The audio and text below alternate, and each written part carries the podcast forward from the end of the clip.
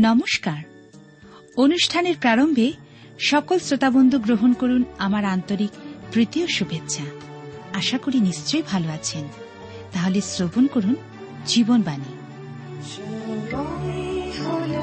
হৃদয়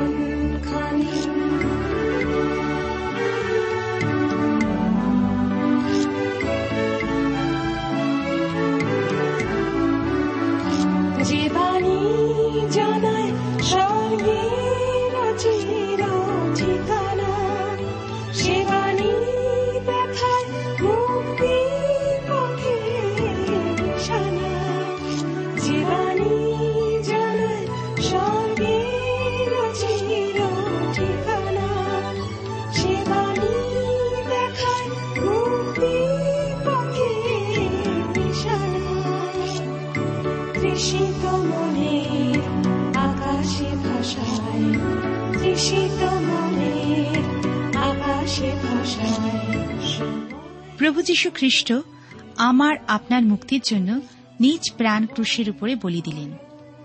আমরা আবার তার মাধ্যমে খ্রিস্টের কাছে আসতে পারি। তিনি ক্রুশের উপর দেখিয়ে দিলেন, তিনি ক্ষমাশীল ঈশ্বর।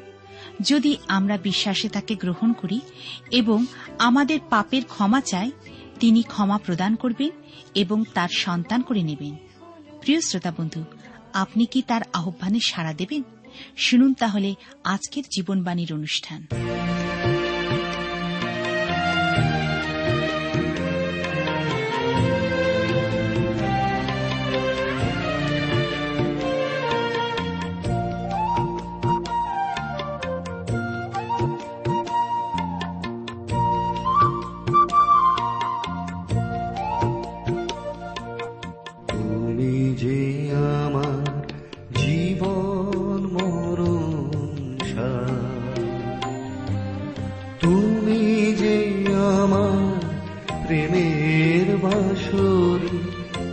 বেদনার পারাবার।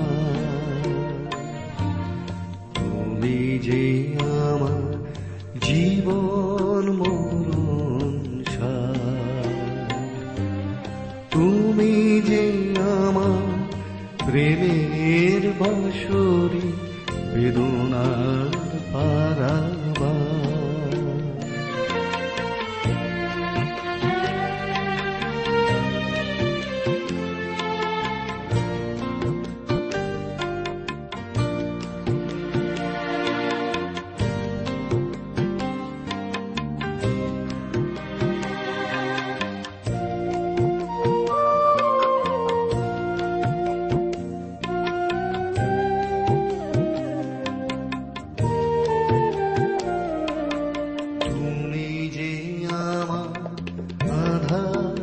আকাশে তারা। তুমি যে আমার নয়ন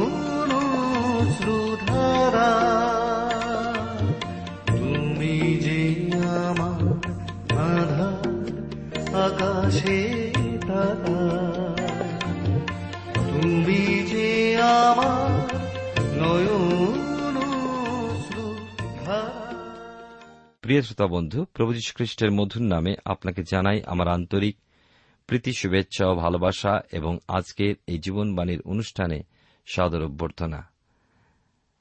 জীবনবাণীর অনুষ্ঠানে ধারাবাহিক আলোচনায় আমি আপনাদের কাছে বাইবেলের নতুন নিয়মে গালাতীয়দের প্রতি প্রেরিত পৌলের পত্র থেকে আলোচনা করছি।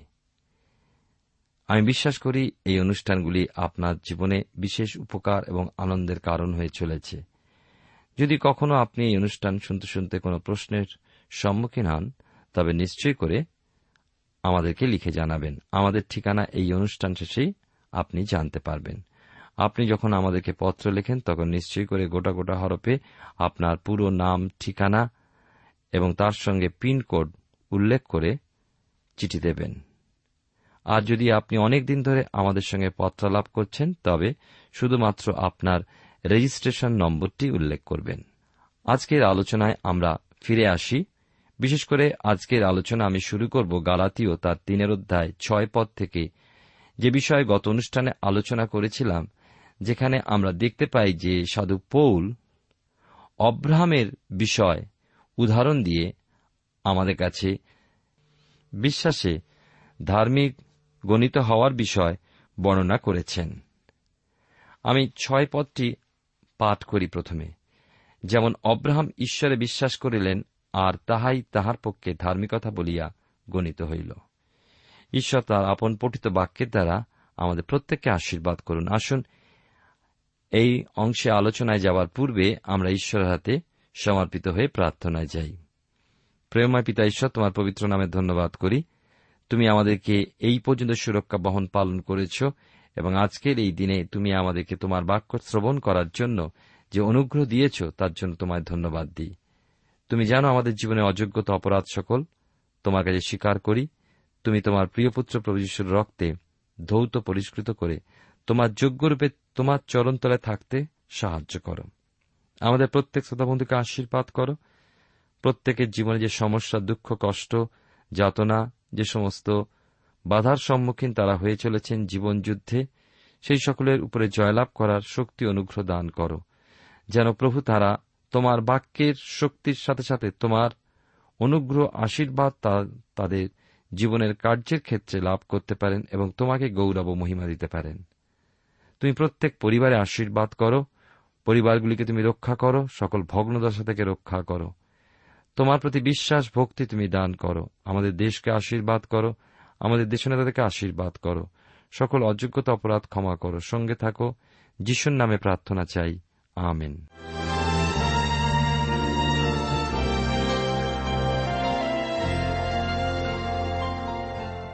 প্রিয় শ্রোতা বন্ধু, আপনি জীবনবাণীর অনুষ্ঠান শুনছেন এবং এই অনুষ্ঠানে আমি আপনাদের কাছে গালাথীদের প্রতি প্রেরিত পৌলের পত্রের তিনের অধ্যায়, আজকে ছয় পদ পাঠ করে শুরু করেছি।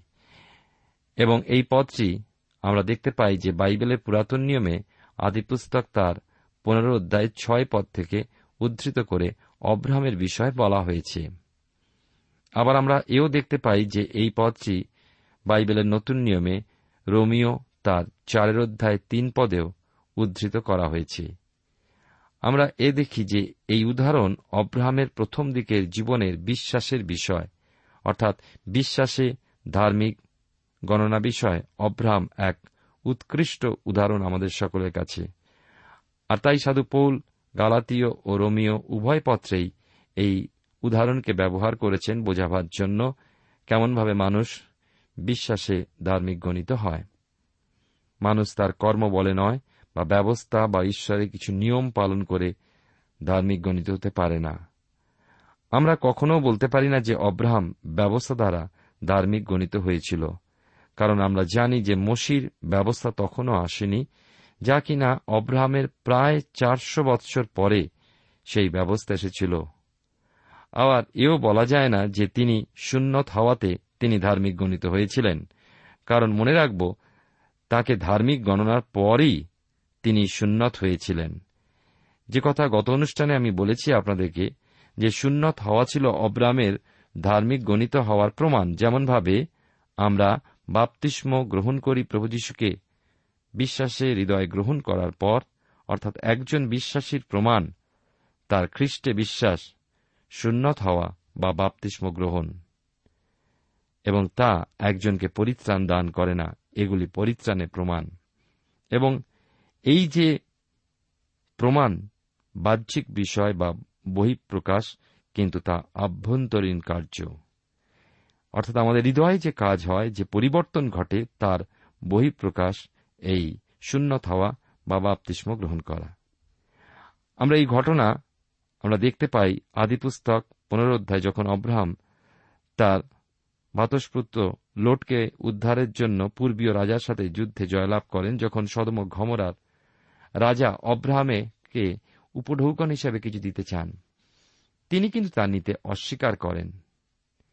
ঈশ্বর অব্রাহামের কাছে উপস্থিত হয়ে তখন প্রতিজ্ঞা করেন, আমি তোমার ঢাল ও আমি তোমার মহাপুরস্কার। অব্রাহাম একজন বাস্তব সম্পন্ন ব্যক্তি ছিলেন। তিনি ঈশ্বরের সাথে সোজাসুজি কথা বলতে, আমি মনে করি ঈশ্বর আমাদের কাছে তেমনই চান যেন আমরা সরাসরি তার সঙ্গে কথা বলি। আমরা অনেক সময় অন্যের মুখ থেকে তার বিষয়ে জানার চেষ্টা করি, কিন্তু তিনি আমাদেরকে তার বাক্য দিয়েছেন যেন আমরা সরাসরি তাকে জানি এবং আমরা অন্যকে প্রার্থনা করতে বলি, কিন্তু নিজেরা প্রার্থনা করি না, কিন্তু তিনি চান আমরা যেন প্রার্থনার মধ্যে দিয়ে তার সঙ্গে কথা বলি।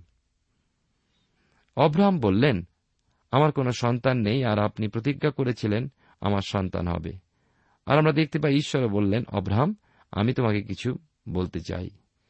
ঈশ্বর আগেই বলেছিলেন যে তার বংশধর সমুদ্র তীরের বালুকানার ন্যায় হবে, আর এখন কিনা তিনি অব্রাহামকে বললেন, আকাশের দিকে তাকিয়ে দেখো, আর তোমার বংশধর সেই আকাশের তারার ন্যায় হবে। আমি বিশ্বাস করি ওই তারাগুলো গুনতে পারা খুবই কঠিন। আপনি কি জানেন অব্রাহামের কি উত্তর ছিল? তিনি সদাপ্রভুতে বিশ্বাস করিলেন আর সদাপ্রভু তাহার পক্ষে তাহা ধার্মিকতা বলিয়া গণনা করিলেন। প্রকৃতভাবে এই উত্তর সুস্পষ্ট প্রকাশ। অব্রাহাম ঈশ্বরের কথায় আমেন বললেন। ঈশ্বর বললেন, আমি তেমনই করব। অব্রাম বললেন, আমেন। এই ঘটনাটি আপনার আমার জীবনে কি খাটে বা ব্যবহারিক কোনো কিছু জানায়? বাস্তবে কি খাটে? ঈশ্বর আপনাকে আমাকে বলেন, আমি আমার পুত্রকে মৃত্যুবরণ করতে দিয়েছি তোমার জন্য। আপনি যদি তাকে বিশ্বাস করেন, কখনো বিনষ্ট হবেন না। আপনি অনন্ত জীবন লাভ করবেন। আপনি বলবেন, আমেন, তাই হোক। আপনি কি ঈশ্বরের পুত্রে প্রভু যিশুতে বিশ্বাস করবেন? আপনি কি তার পুত্র প্রভু যীশু খ্রিস্টতে আস্থা রেখেছেন? আপনি যদি তা করেন, আপনিও বিশ্বাসে ধার্মিক গণিত হবেন, যা অব্রাহ্ম করেছিলেন। তিনি ঈশ্বরে বিশ্বাস করেছিলেন এবং সেই মুহূর্তে ঈশ্বর তাকে ধার্মিক গণনা করেছিলেন। তা কি তার কার্যের জন্য? না, তা নয়। তার কাজ সঠিক সিদ্ধ ছিল না। তার সিদ্ধতা ছিল না ঈশ্বরের উদ্দেশ্যে কিছু উৎসর্গ করার জন্য। যদিও অব্রাহামের সিদ্ধতা ছিল না সেই সময়, কিন্তু পরে সম্ভব ছিল কারণ তার বিশ্বাসের জন্য ধার্মিক গণিত হয়েছিলেন। এরপর অব্রাহাম ঈশ্বরকে বললেন, প্রভু, আপনি যা আমাকে বললেন তা যদি একটা কাগজে লিখে দেন। হ্যাঁ এখন আপনি বলবেন আমি আদিপুস্তক পড়েছি, এমন তো লেখা নেই। দেখুন পুনরোধ্যায় সাত পদ থেকে। লেখা আছে, যিনি তোমার অধিকারার্থে এই দেশ দিবার জন্য কলদীয় দেশের উর হইতে তোমাকে বাহির করিয়া আনিয়াছেন। লক্ষ্য করুন অভ্রামের উত্তর কি। তিনি অতি উচ্চ সাধু নন। আমরা যা বলি, সুপারম্যান নন। তিনি বললেন, হে প্রভু সদাপ্রভু আমি যে ইহার অধিকারী হইব, তাহা কিসে জানিব? অন্য কথায় তিনি বলছেন, প্রভু, একটা কাগজে যদি লিখে দেন, তাহলে ভালো হয়। ঈশ্বর বললেন, আমার সঙ্গে দেখা করো, আর আমি তোমায় লিখে দেব। আমার কোর্টে তুমি এসো। কেউ হয়তো বলবেন না, এমন কিছু তো আমরা বাইবেলে লেখা দেখতে পাই না। প্রিয় শ্রোতা বন্ধু, আছে আছে, লেখা আছে। দেখুন আদিপুস্তক পনেরো অধ্যায় খুলুন, নয় থেকে এগারো পদে। দেখবেন, তখনকার দিনে ওইভাবেই চুক্তি হতো।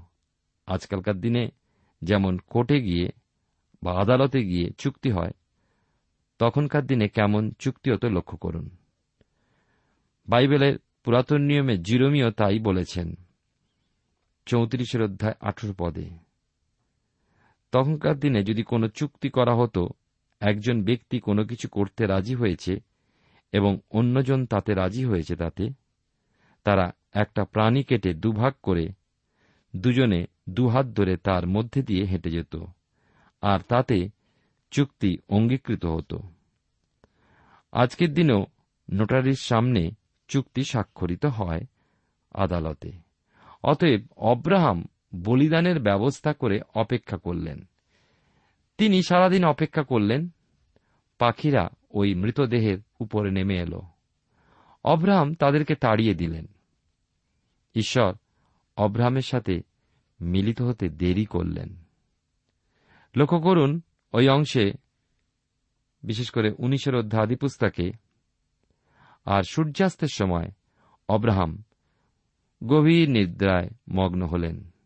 লেখা আছে বারো পদে, তিনি ত্রাসে ও অন্ধকারে মগ্ন হলেন।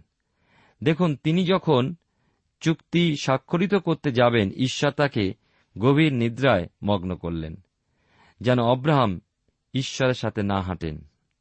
কারণ, অব্রাহাম কিছু প্রতিজ্ঞা করছেন না, ঈশ্বর প্রতিজ্ঞা করছেন। সতেরো পদে দেখুন, সূর্য অস্তগত ও অন্ধকার হইলে দেখো, ধূমযুক্ত চুলা ও অগ্নিময় উল্কা। ওই দুই খণ্ডশ্রেণীর মধ্য দিয়া চলিয়া গেল। লক্ষ্য করুন, ঈশ্বর ওই দ্বিখণ্ডিত পশুর মাঝ দিয়ে গেলেন একলা, কারণ ঈশ্বর এই চুক্তি করছেন। অব্রাহামের কাজ ছিল শুধু ঈশ্বরে বিশ্বাস করা। চুক্তি ঈশ্বরের বিশ্বস্ততার উপর নির্ভরশীল। প্রিয় শ্রোতা বন্ধু, প্রিয় ভাই ও বোন দু হাজার বৎসর পূর্বে প্রভু যীশু খ্রিস্ট ক্রুশে গিয়েছিলেন, আমারও আপনার পাপের মূল্য বা বেতন মেটাবার জন্য, তার মৃত্যুর মধ্যে দিয়ে।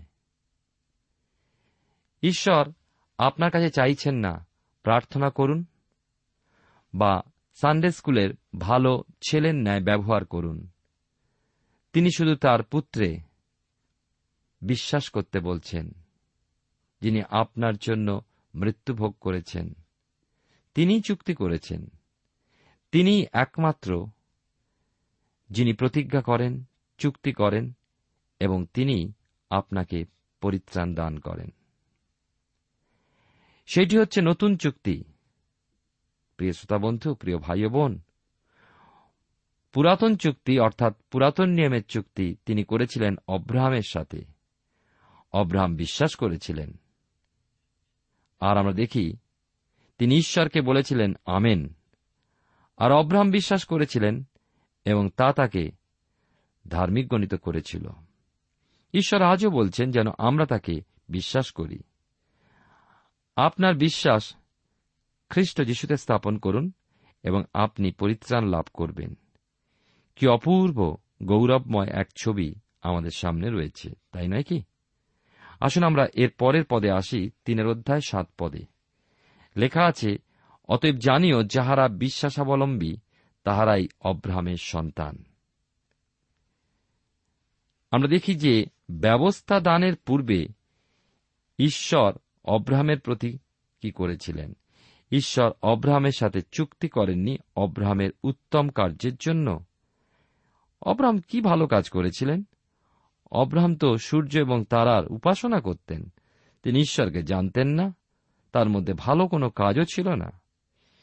ঈশ্বর চান আপনার বিশ্বাস যেন সেই ভিত্তির উপরে গড়ে ওঠে, যা ফাঁপা নয়।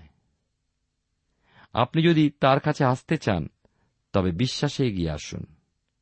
তিনি আপনার হৃদয়ের দরজায় দাঁড়িয়ে, তিনি আপনার হৃদয়ের দরজার কড়া নাড়িয়ে বলবেন, দেখো, আমি দাঁড়ে দাঁড়িয়ে রইয়াছি এবং করাঘাত করিতেছি।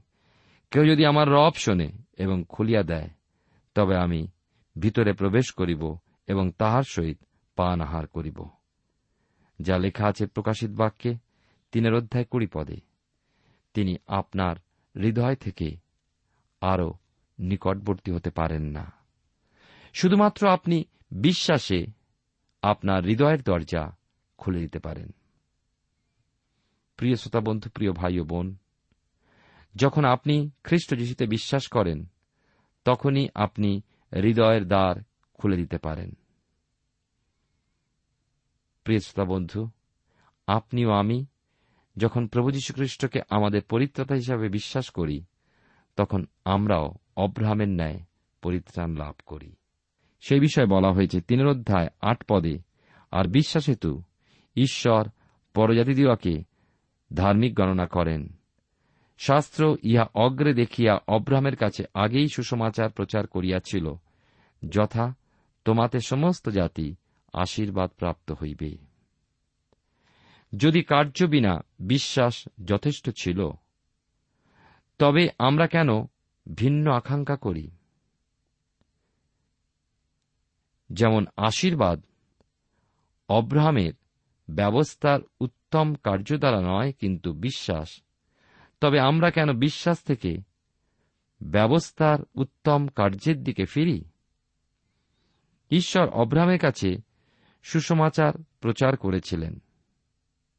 এখন প্রশ্ন হল, কখন ঈশ্বর অব্রাহামের কাছে সুসমাচার প্রচার করলেন?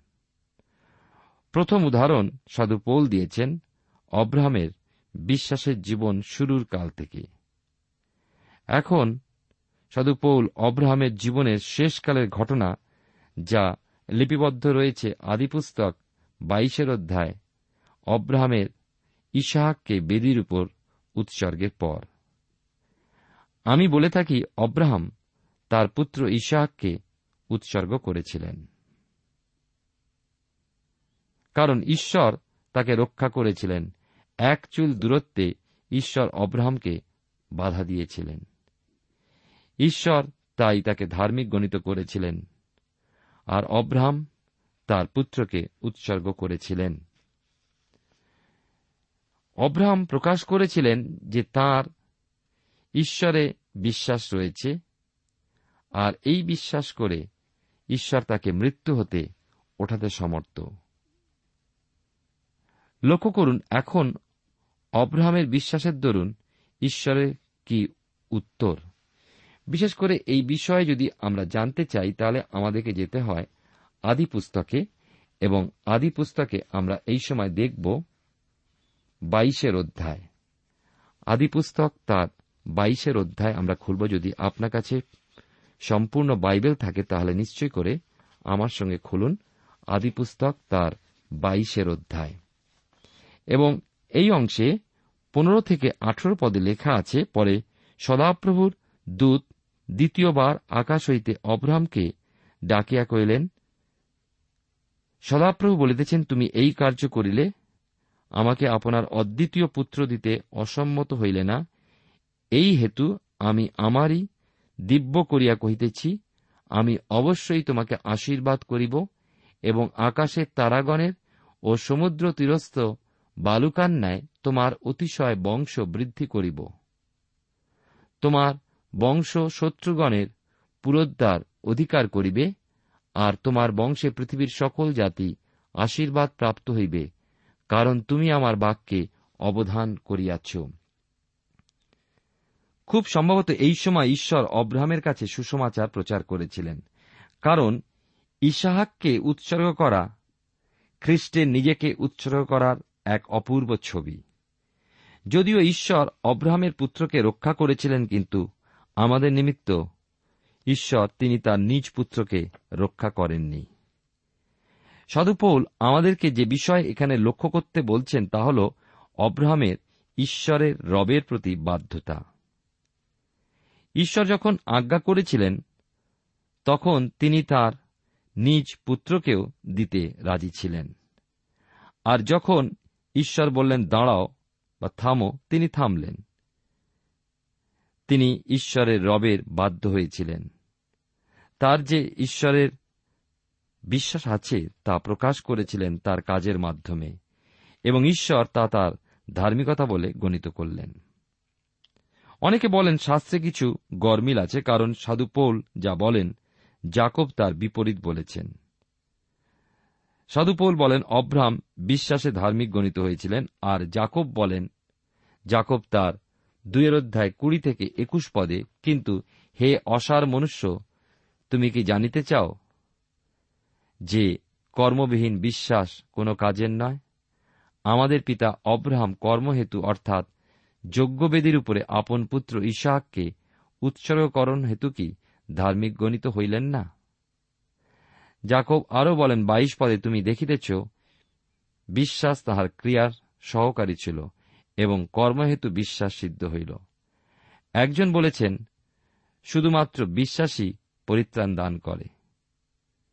কিন্তু বিশ্বাস যা পরিত্রাণ দান করে একলা নয়, অর্থাৎ পরিত্রাণজনক বিশ্বাস, পরাক্রমময় বিশ্বাস, প্রাণদায়ী বিশ্বাস যা আমাদের কার্যসাধনে এগিয়ে দেয়। জাকব এখানে ব্যবস্থার কার্য বলছেন না, কিন্তু বিশ্বাসের কার্যের কথা বলছেন। অর্থাৎ, আমরা যখন পরিত্রাণ বা মুক্তি পাই, আমাদের জীবনে নূতনতা আমরা লাভ করি, তখন আমরা সেই বিশ্বাস অনুযায়ী ঈশ্বরের বাধ্য হয়ে তার কার্যে অগ্রসর হই। সেই বিশ্বাসযুক্ত কার্য প্রয়োজন আছে। শুধু জানলাম, বিশ্বাস করলাম ঈশ্বর আছেন, ভূতেও তাতে বিশ্বাস করে।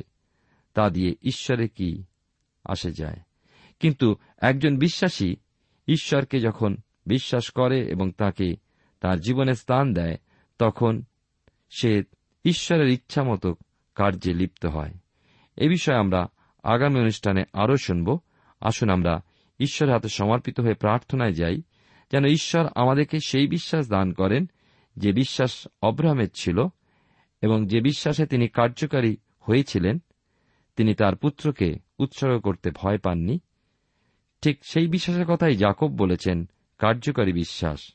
অর্থাৎ কার্য দ্বারা বিশ্বাস নয়, কিন্তু বিশ্বাসের দ্বারা আমরা ঈশ্বরের কার্যে মানুষের সেবায় রত হতে পারি। প্রার্থনায় যাই।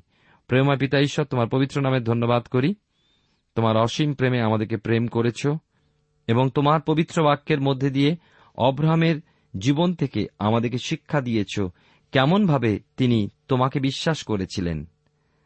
প্রভু, তোমার ধন্যবাদ করি সেই অপূর্ব অনুভূতি তুমি আমাদের জীবনে দান করেছ যেন আমাদের বিশ্বাস, কার্যকারী বিশ্বাস হয়, যে বিশ্বাসের দ্বারা আমরা সকল অবস্থায় তোমার উপরে নির্ভর করতে পারব। প্রভু, তুমি আমাদেরকে সাহায্য করো, শক্তি দাও তোমার আত্মা দ্বারা পরিচালিত করো। প্রত্যেক শ্রোতাবন্ধুকে আশীর্বাদ করো। আমরা অনেকেই দুর্বল চিত্ত কিন্তু তোমার অনুগ্রহ আশীর্বাদ আমাদের জীবনের পক্ষে যথেষ্ট। আমাদের অযোগ্যতা সকল ক্ষমা করো। যিশুর নামে প্রার্থনা চাই। আমেন।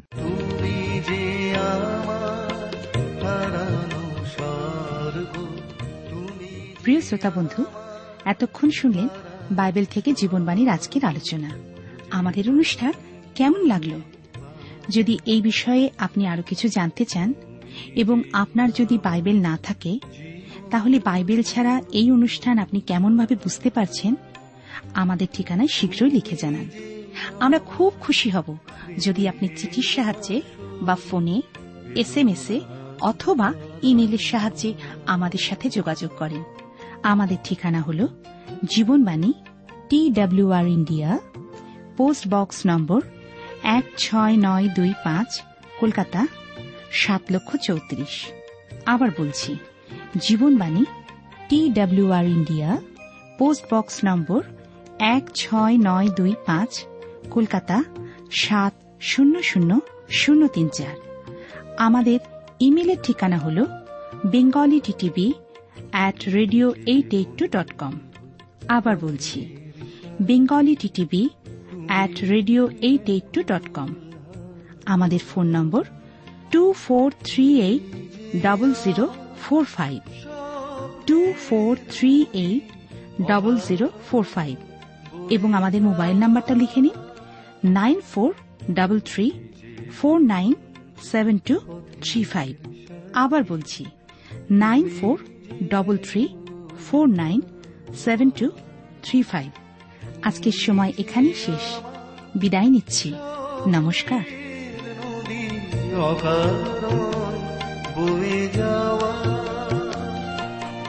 তুমি যে প্রভাত মনের উদয়া চলে, তুমি যে আমার শ্রাবণে বরষা হলে মনের